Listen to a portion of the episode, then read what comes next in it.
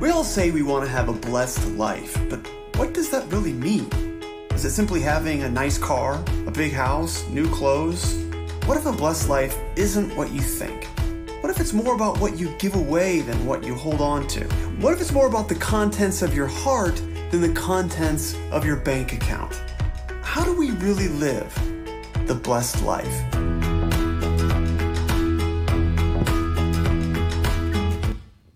Thanks, Cam. Cam set that up for me. Let's give her a hand. We've been having trouble with my microphone in here, and I know that you've been happy about that. But uh, today you might actually be able to hear me, okay? So we're glad that you're here. Now, let me just tell you something before we get started. I was so pleasantly surprised this morning when I walked in here minding my own business and I saw the Wintons are in the house. What about that noise? I mean, can you believe it? Yeah, let's give them a hand. Now, do y'all know who the Wintons are? Do you know Cameron and Katie Winton, who are on our staff, the sisters? Cameron was just up here singing. Katie's all the time doing all the technical stuff around here. Well, their parents, Steve and Peggy, are here. Now, they live right now, they live in Troy, Alabama. And he is the pastor of First Methodist Church in Troy. So if you're going home from here, going north, and you want to stop in Troy and get them to help you financially, anything like that, um, that's where they live. Just go by go by First Methodist, yeah, First Baptist Church, right? And uh, and they'll be glad to help you out there. Um, let me just, I'm just going to take a moment. You don't have anywhere to go, do you? Just sit back and relax a minute. I've got to tell you a little bit about them. I don't want to bail off into a whole lot. And by the way, when I sit down, what are you preaching on today when you come up here? What What is your message? Um, Steve and Peggy grew up with my wife, Laura, on the mountain in Tennessee, up on the Monteagle Mountain in Tracy City, Tennessee. And so uh, I met Steve when I was in high school. And when we had children, we asked them to be the godparents of our children. And you've never seen two people more relieved than when our children became adults. These, these people, they, they, they've just got a new spring in their step now. They, uh, they have, they're rested, they look good, they feel good. Things are going really well for them. But uh, it's amazing that we go back. We've got all these preachers who ended up coming down here. There's a bunch of preachers from Tennessee, and we, we served in this conference. We grew up together. We've known each other forever. And then, what are the chances that, that we would have Cameron and Katie on staff here at Woodlawn? You know, it's God is just a big God, and He's got this family. And, you know, when we get to heaven, look around at the people who are in here. Go ahead and look at them now. If you're single, this is your chance right here, okay? Go ahead. Check them out right now. Okay, now stop looking at them and look back at me, okay? Don't just drool or anything. Don't be obnoxious. Well, here's the deal. If you're a Christian, you're going to see these folks again in heaven. Isn't that neat? And when you're a part of the family of God, you know, it goes on forever. And so I, I, got to know these folks a long, long time ago, and what a blessing. We used to evacuate from Navarre, Florida when there was a hurricane, and we would go to Opp, Alabama. They were serving Opp. And we would go there because that's the kind of people we are. We just crash people's houses whenever we have a, a catastrophe. And we had our younger daughter, Catherine, and Elizabeth with us. And, and Catherine was at that age. And Steve said, You know, I forgot how sticky everything is when you have a child that age, right? she was 18, I think, at the time. so, uh, but these folks have been there for us and they prayed for us. Peggy and was there taking care of me when I was in the hospital. We had somebody, when I was in the hospital, somebody there night and day, and Peggy was one of them. So we really appreciate them. So I'm shocked. I'm shocked. I'm just honored and shocked. Did I say I'm shocked? I can't, I'm just, I'm, I'm just, I'm almost speechless, but I won't go that far. Yeah, you doubt that. Anyway, there's a lot of stories I could tell you about these folks. Um, amazing. If you ever get the chance, go to Monteagle Mountain, go to Tracy City. There's a lot of neat stuff there. Talk to me after the service. We'll tell you all about it, okay? I work for the chamber now, by the way, there. And uh, I don't know if you knew that, but, but anyway, I can share that with you. Now, here's what I want to do today. We're, we're talking about um, this series about the blessed life. If you caught that, look at the person next to you and say, the blessed life. Go ahead and tell them right now. Now, really, if you think about it and you're honest, we're all blessed. We're very, very blessed. It really depends on our perspective, doesn't it?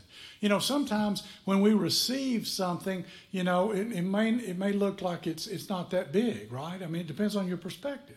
And when you give something, sometimes it seems like it's a great big thing, but really it's just because you're giving it away.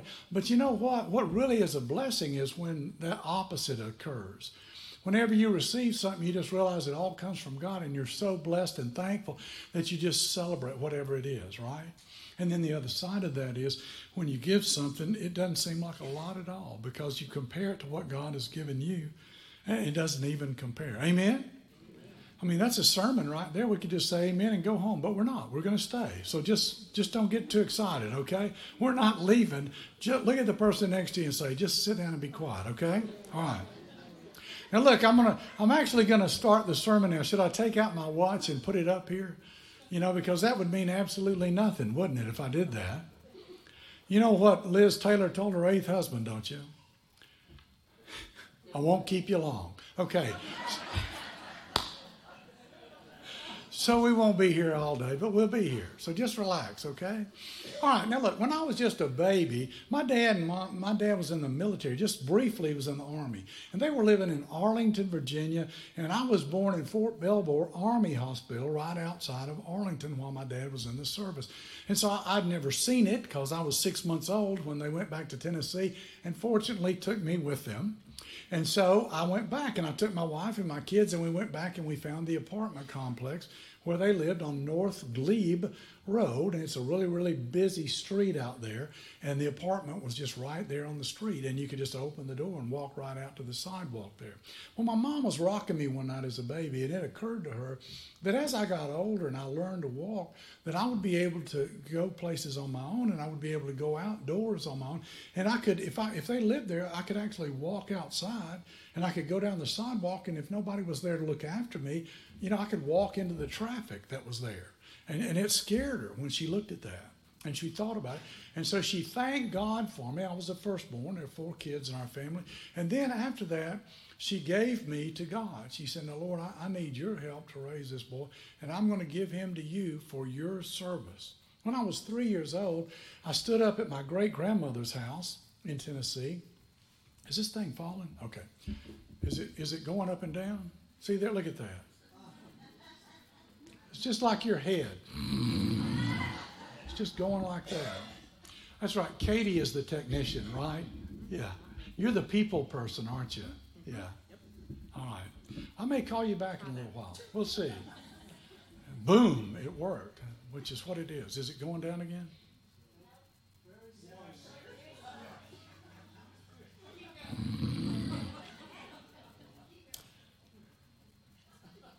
So, anyway, Try to stay where you are, okay? Look at that. Look at that. Look at that. This is, you know, what happened is that, go ahead, that my microphone that I have, my, my portable, we're having trouble with the sound system.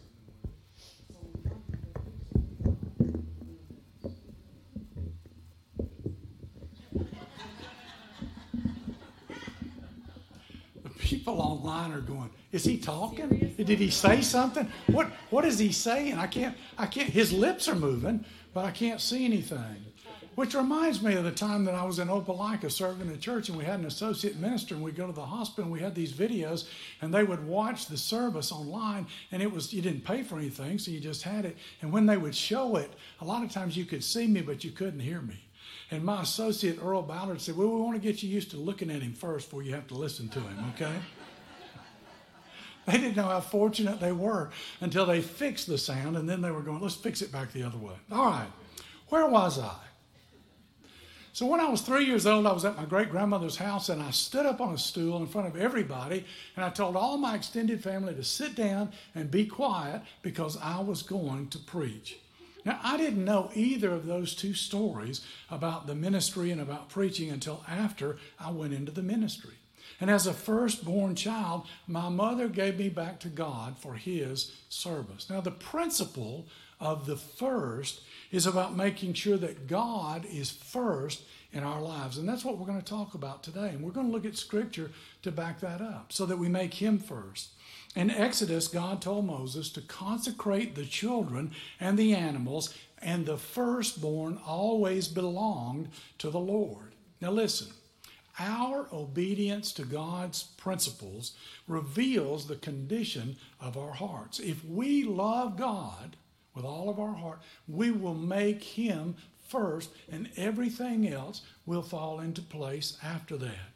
If God is first in our lives, everything will come into order. There'll be order in our lives. You'll still have difficulties and problems because the Bible tells us in this world we're going to have tribulation.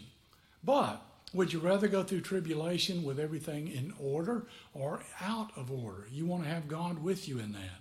If Jesus is first, you will have order in your life. If he is not first, then nothing will be in order. And you see that in the world today. You see someone who's following God and you see the order in their life. You see someone who's far from God. You see the confusion and the struggle and the dysfunction and all those negative things that go on because of it. The principle of the first runs through Scripture.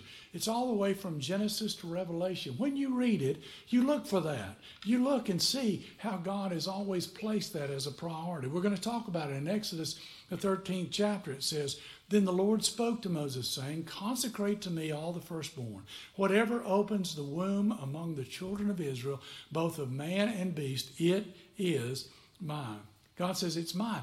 I am the owner. God really owns everything, doesn't He? And we're going to go on. We're going to talk about that some more, but we're going to go on. And the next verses say, that you shall set apart to the Lord all that all that open the womb that is every firstborn that comes from an animal which you have the males shall be the lord's but every firstborn of a donkey you shall redeem with a lamb. And if you will not redeem it then you shall break its neck now, my mother gave me, I said I was the firstborn, and she gave me back to God. And it gives this illustration here about animals and how they would sacrifice or redeem animals. And my mother didn't, she didn't ever tell me whether I was a donkey or a lamb. It was, a, it was related to these scriptures right here. But I'm sure I've been both on many occasions, okay? He says, if you don't redeem it, you're going to lose it anyway. Apply that to the first 10% of your finances. If you don't redeem it, you're going to lose it anyway. If you don't bring it to God, you're going to lose it. And verse 13, it goes on and says, And all the firstborn of man among your sons you shall redeem. Now, there are three points I want us to walk through to try to understand this. And stay with me for a minute because it's going to make sense in a little bit. I know this is a foreign concept, a lot of this stuff I'm talking about, about the animals and the sacrifice and redemption, but hang on. The first thing we see is that the firstborn must be sacrificed or redeemed. But how do you know which one to do? How do you know which one to sacrifice, which one to redeem? Let's take two animals, the donkey and the lamb I just mentioned. The donkey represents unclean animals. You see, in, in, the biblical times, God would say, "Make a sacrifice." There were some animals that were unclean; they couldn't they couldn't take part in those. They couldn't eat those. They couldn't use them for a meal. And then there were others that were clean animals, and they could eat them. And so the donkey represents the unclean animals, and the lamb represents the clean animals. So here's the point if it's a clean animal, it needs to be sacrificed. Many times they would give a lamb, the first one they had, the best one they had, the one that would bring the most at the market, they would give that to God as a sacrifice, as a way of saying, Lord, thank you. You've blessed me. You've given me all that I have. All this herd came from you. I want to make one sacrifice back to you. And that's what they would do. But if it was an unclean animal, it had to be redeemed with the sacrifice of a clean animal. In other words, you would redeem it by making a sacrifice of a lamb for the donkey. Okay, so every time the Israelites' livestock animals delivered their firstborn, they would sacrifice it. The Israelites had to sacrifice the clean firstborn and then the unclean firstborn had to be redeemed. Now, how in the world does that relate to us today? What does that have to do with anything right now? Well, let me ask you two questions. When you were born, were you born clean or unclean? Unclean, that's right. Because we're all born fallen. We're born separated from God. We're fallen creatures. All people are sinners saved by grace, right? We're, we're separated from God because when Adam sinned, sin entered the entire human race. His sin spread death throughout all the world. So everything began to grow old and die, for all have sinned. And so from that moment forward, every person that came along was born separated from God. So we're unclean. We're born sinners. Parents don't have to teach their children to be bad. We're just bad on our own, aren't we? Growing up, we know. We've talked about this. We've talked about siblings and how one that's younger might take something from the one that's older and say, mine, mine, mine. And you'll just give it to them because you're going to have a stroke if they don't get it because it's so obnoxious to hear them. And it just goes up the back of your neck and you're going, mercy, mercy, give me silence, anything because it sounds terrible. And so we have to teach them to be good because we're all born with a sinful nature. And so we were all born unclean. But now, was Jesus born clean or unclean? He was born clean because he's the Son of God. He's without spot or blemish. He's the perfect Lamb who died to pay for our sins. So if he's perfect, he can't be sinful. Now, that's how important this principle is. Jesus was God's tithe. He gave his son, his firstborn, he gave him for you and me so that we might be forgiven. In other words, what do we have that's valuable enough to pay for our sins? Nothing. But the love of Jesus, the perfect Lamb, was who was born without spot or blemish. He was the one. And so that's why we give our tithe first to God. He gave His first to us. We love Him. We want to give Him first place. Now, when you pay your bills and you see that you have enough left over, after you give that first 10%, it takes faith to give it. In other words, you don't wait and see what I've got left over and give that, but you determine this belongs to God. He's already told me it does. I'm going to give it. It's His tithe and our gifts and offering. I'm going to give it to Him. And then I'm going to live on the balance of the rest of it. Because God says, when your sheep has a lamb, give me the first one. It takes faith to give God the first because you don't know if you're going to have any more. If you're going to give him the first lamb, maybe you won't have any more. But God says, give it to me first. God didn't say, wait until you have 10 and then pick one out that won't bring very much at the market and give me that one, one that won't be much of a sacrifice for you. Now, it's not the 10% that makes the blessing, it's the faith that enacts the blessing when we give to God first. Why does God want us to do that? Because He wants us to learn to trust Him.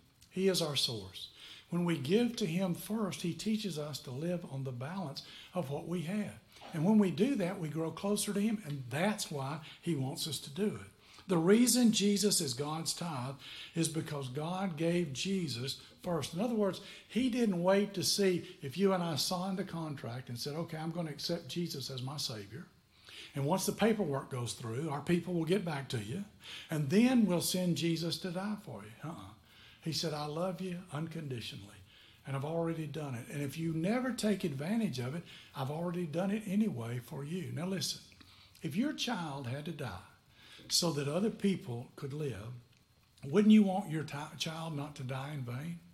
I mean, wouldn't you show up at those people's houses on Monday morning and say, okay, get out of bed, we're going, let's see what you're going to do? My child's not going to die in vain. I want you to spend the rest of your life doing something good for somebody else. Let's go. I'm right here to watch you and make sure.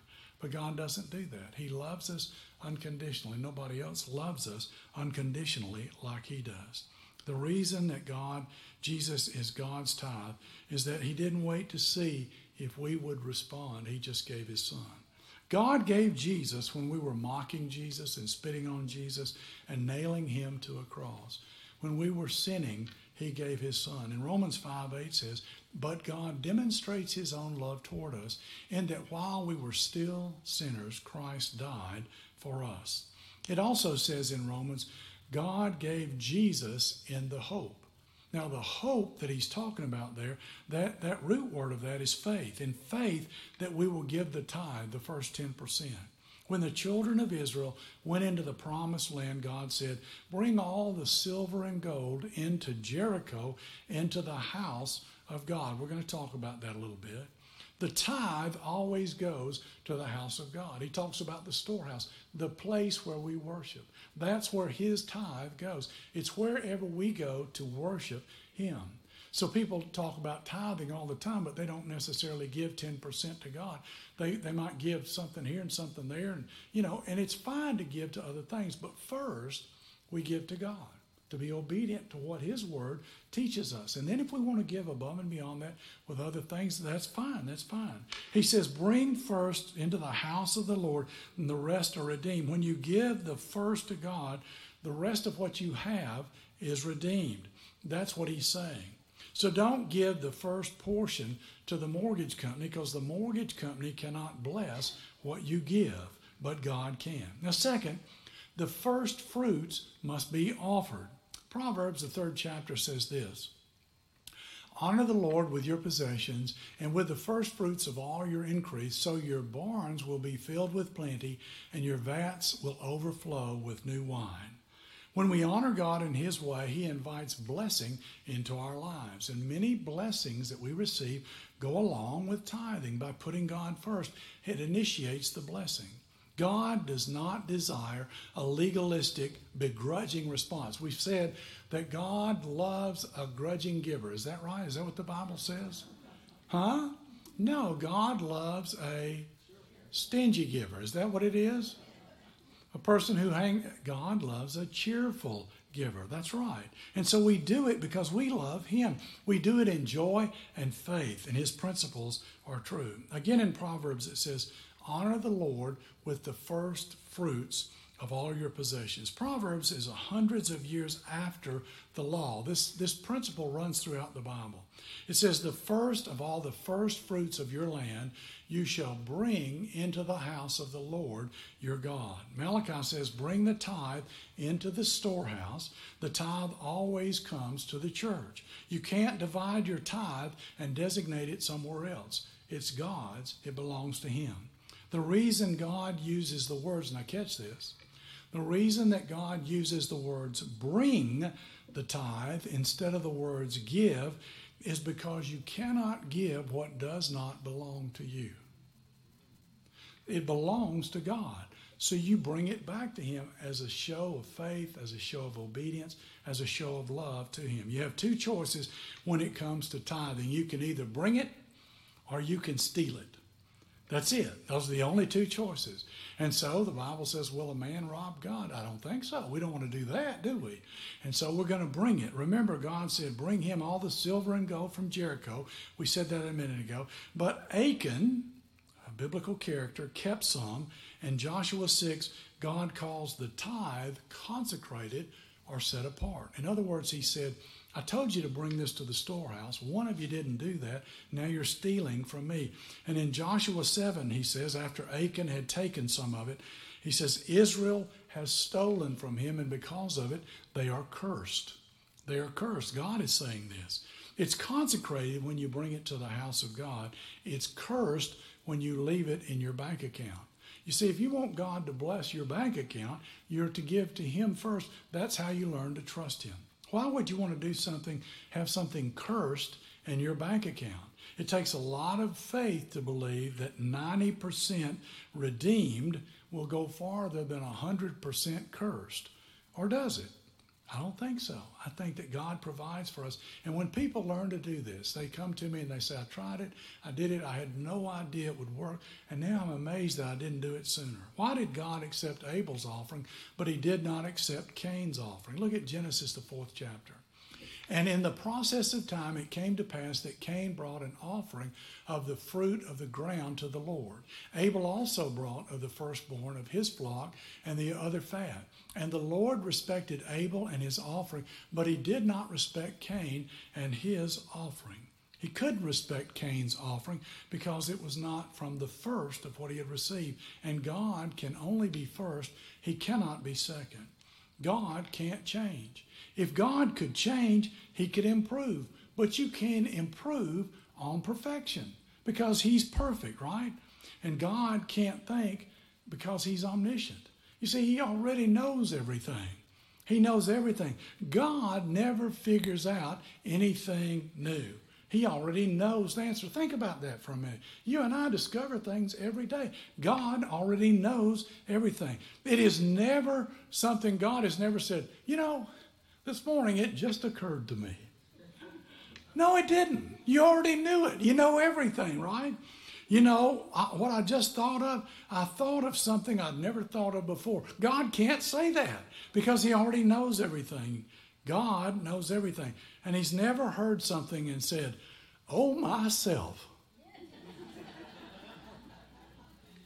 because He knows everything. Now, Isaiah 55, it says, for my thoughts are not your thoughts, nor are your ways my ways, says the Lord. For as the heavens are higher than the earth, so are my ways higher than your ways, and my thoughts than your thoughts. He's saying he doesn't think the way we do. It's not our nature to think like God. That's why we spend time with God. That's why we read His Word. That's why we're in small group. That's why we worship. That's why we're constantly trying to learn what God, who God is, and how to be more like Him. Christian, Christ like. We have to be around Him in order for that to occur. God can't be second because God is preeminent. He's number one. He is in charge, okay? He could not accept Cain's offering because he didn't bring him from the first of what he had. God cannot accept a second place offering. I want you to think about that when it comes time for you to tithe. Because if you don't give it first, if you're giving it later on based on what you've got left and it's not 10%, it's just whatever you've got there, how can God bless that? You're going against his principle. If Jesus is God's tithe, tithing must be a little bit more personal to him than we think, to the Father than we think, because he's giving us his tithe, his son. Where does your first 10% go? If you'll tell me that, then I can tell you what's number one in your life. Now, the third thing, the last thing. The tithe must be first. Leviticus, the 27th chapter, says this And all the tithe of the land, whether of the seed of the land or the fruit of the tree, it is the Lord's. It is holy to the Lord. Holy means it is set apart by God, consecrated. And that's why it has to be first, because God is first and He owns it. Now, Robert Morris is a pastor, and he tells a story about how he always gets paid on the 15th and the 30th or the 31st. And he'll have his quiet time in the morning, and when he gets paid, he'll send God's tithe in online right then so that he'll pay the tithe back to God. And every every month, whether it's the 15th or the 30th or 31st, whenever he gets paid, he will do that. But he says, what if he has an early morning meeting and he has to leave before he has time to do that? And then he doesn't pay the tithe. And then his wife, Debbie, goes to the grocery store and she buys groceries. And he gets home that night and he sits down to pay the tithe, and she's already been to Publix. And he says, Well, great, Debbie. You went to Publix and paid our tithe to Publix. Now what are we going to do? We're all going to hell. It's over. I don't know what to do now, right? Well, no, because God is not that legalistic, and I'm not either. In fact, I'm just trying to give you a principle, not a legalistic principle. I'm trying to talk to you about your heart because God knows our hearts. So the first 10% goes to the house of God because we love Him and we want to give it to Him and we want to bless Him by doing that. So when you put God first in your life and honor Him with the tithe, it's a witness to your family. When our children were little, we would teach them about tithing. Now listen, some things that you, you, you teach are good, but some things it's not just taught, it's caught, right? And so if you can show them what you do to tithe, then they can practice it. So when they were little, we explained to them that we, we chose to give 10% back to God. And Elizabeth was like three years old and she was in the high chair. And we had these three jars up on a shelf and she could see them. And one of them said God, and one of them said Asbury College, and one of them said Elizabeth. And so we would give 10% to God and 10% to school, and then we would give the rest to Elizabeth. Now she's three years old, and she's studying those jars one day. And out of the blue, this three year old says to me, How come God and Asbury have little and I have much? And I said, Elizabeth, would you like to preach Sunday? I think we have an opening. I can't do any better than that. A three year old can look and see how they are blessed by God. If a three year old can get this concept, we can get this concept, can't we? And so we taught her and we showed her. And you know, little children love to give, and you give them the money. If you say, I'll put it in the plate for you, they say, No, I want to do it myself. And they take it and they love to give it. They celebrate it. It's a joy. Well, why wouldn't you celebrate? It's a chance for you to give something tangible back to the God who loves you and saves you. Now, listen if you can trust God with your eternal life, don't you think He can handle your finances? I mean, it doesn't make any sense, does it? I surrender some. I surrender a little bit. Some I shall give back to Jesus. I surrender what I have left. There's a powerful verse in Exodus, the 13th chapter, and it says, And you shall tell your son in that day, saying, This is done because of what the Lord did for me when I came up from Egypt. And then your children see how you honor God. And they see how you live. And they see that you tithe. The best way to teach them is for them to see you do it. And you have the opportunity to tell them how you were a slave, lost in sin, dead to sin. And then Jesus, God's tithe, came and redeemed you. And you're saved. And with a grateful heart, you can explain that's why I put God first. When I went to a Bible study in Murfreesboro, Tennessee, down at the college, one of my buddies took me. We got there, and it was in this apartment. And they said, Some policeman lives here. They were talking about Steve. He was a, a deputy sheriff on the mountain. His daddy was the sheriff. And we got in there, and, and uh, my buddy said, Now, you don't have to say anything. And I said, Well, don't worry, I won't. And then they went around the circle at the end. They said, Do you have any prayer concerns? And my buddy said, I'd like to pray for Joe Lay. And I almost hit him in the mouth. I was sitting right beside him. I'm like, Do you know I'm right here? Am I such a pagan? You got to pray for me? And as he prayed for me, I just knew that God convicted me and I rededicated my life to Christ right there in that policeman's apartment. A long, long, long time ago. And what a blessing. And since that time, God has blessed us so and given us a family of God and a group of people that we still remain close to today. And when we, we couldn't get back to Tennessee to see our family for a lot of holidays, we would just all get together, and that would be our surrogate family. You know, only God can do that. It's amazing what God does, and He just comes and finds us where we are. As we came back from North Carolina this week, we were at Billy Graham's Training Institute at the Cove. As we came back, we went and saw a lot of different people, and one of them was a preacher in Milner, Georgia. Milner, Georgia. This guy comes to the beach and he stays down here on vacation and he'll come to church. And he showed up and one day he came in after church. He was just on the weekday and, and he was just checking the place out. That's what preachers do on their vacation. They go look at churches and find ask a lot of questions and their family's going, Help me get out of here. And so he's, and I'm just standing in the office. I, I, was just in the office that day. And he starts talking to me. And I said, Now, I can tell by your accent, you must be from Tennessee. He said, I am from Tennessee. I said, I am too. I said, Where are you from? You know what he said? McMinnville, Tennessee. Wait a minute. I'm from McMinnville, Tennessee. I said, Where's your wife from? He said, Tracy City, Tennessee. I said, My wife is from Tracy City, Tennessee. And I quit talking to him because I was sure we were going to be related if we kept going at that point. So I found out about it. He's been back several times. He comes to our services. He's so complimentary and kind.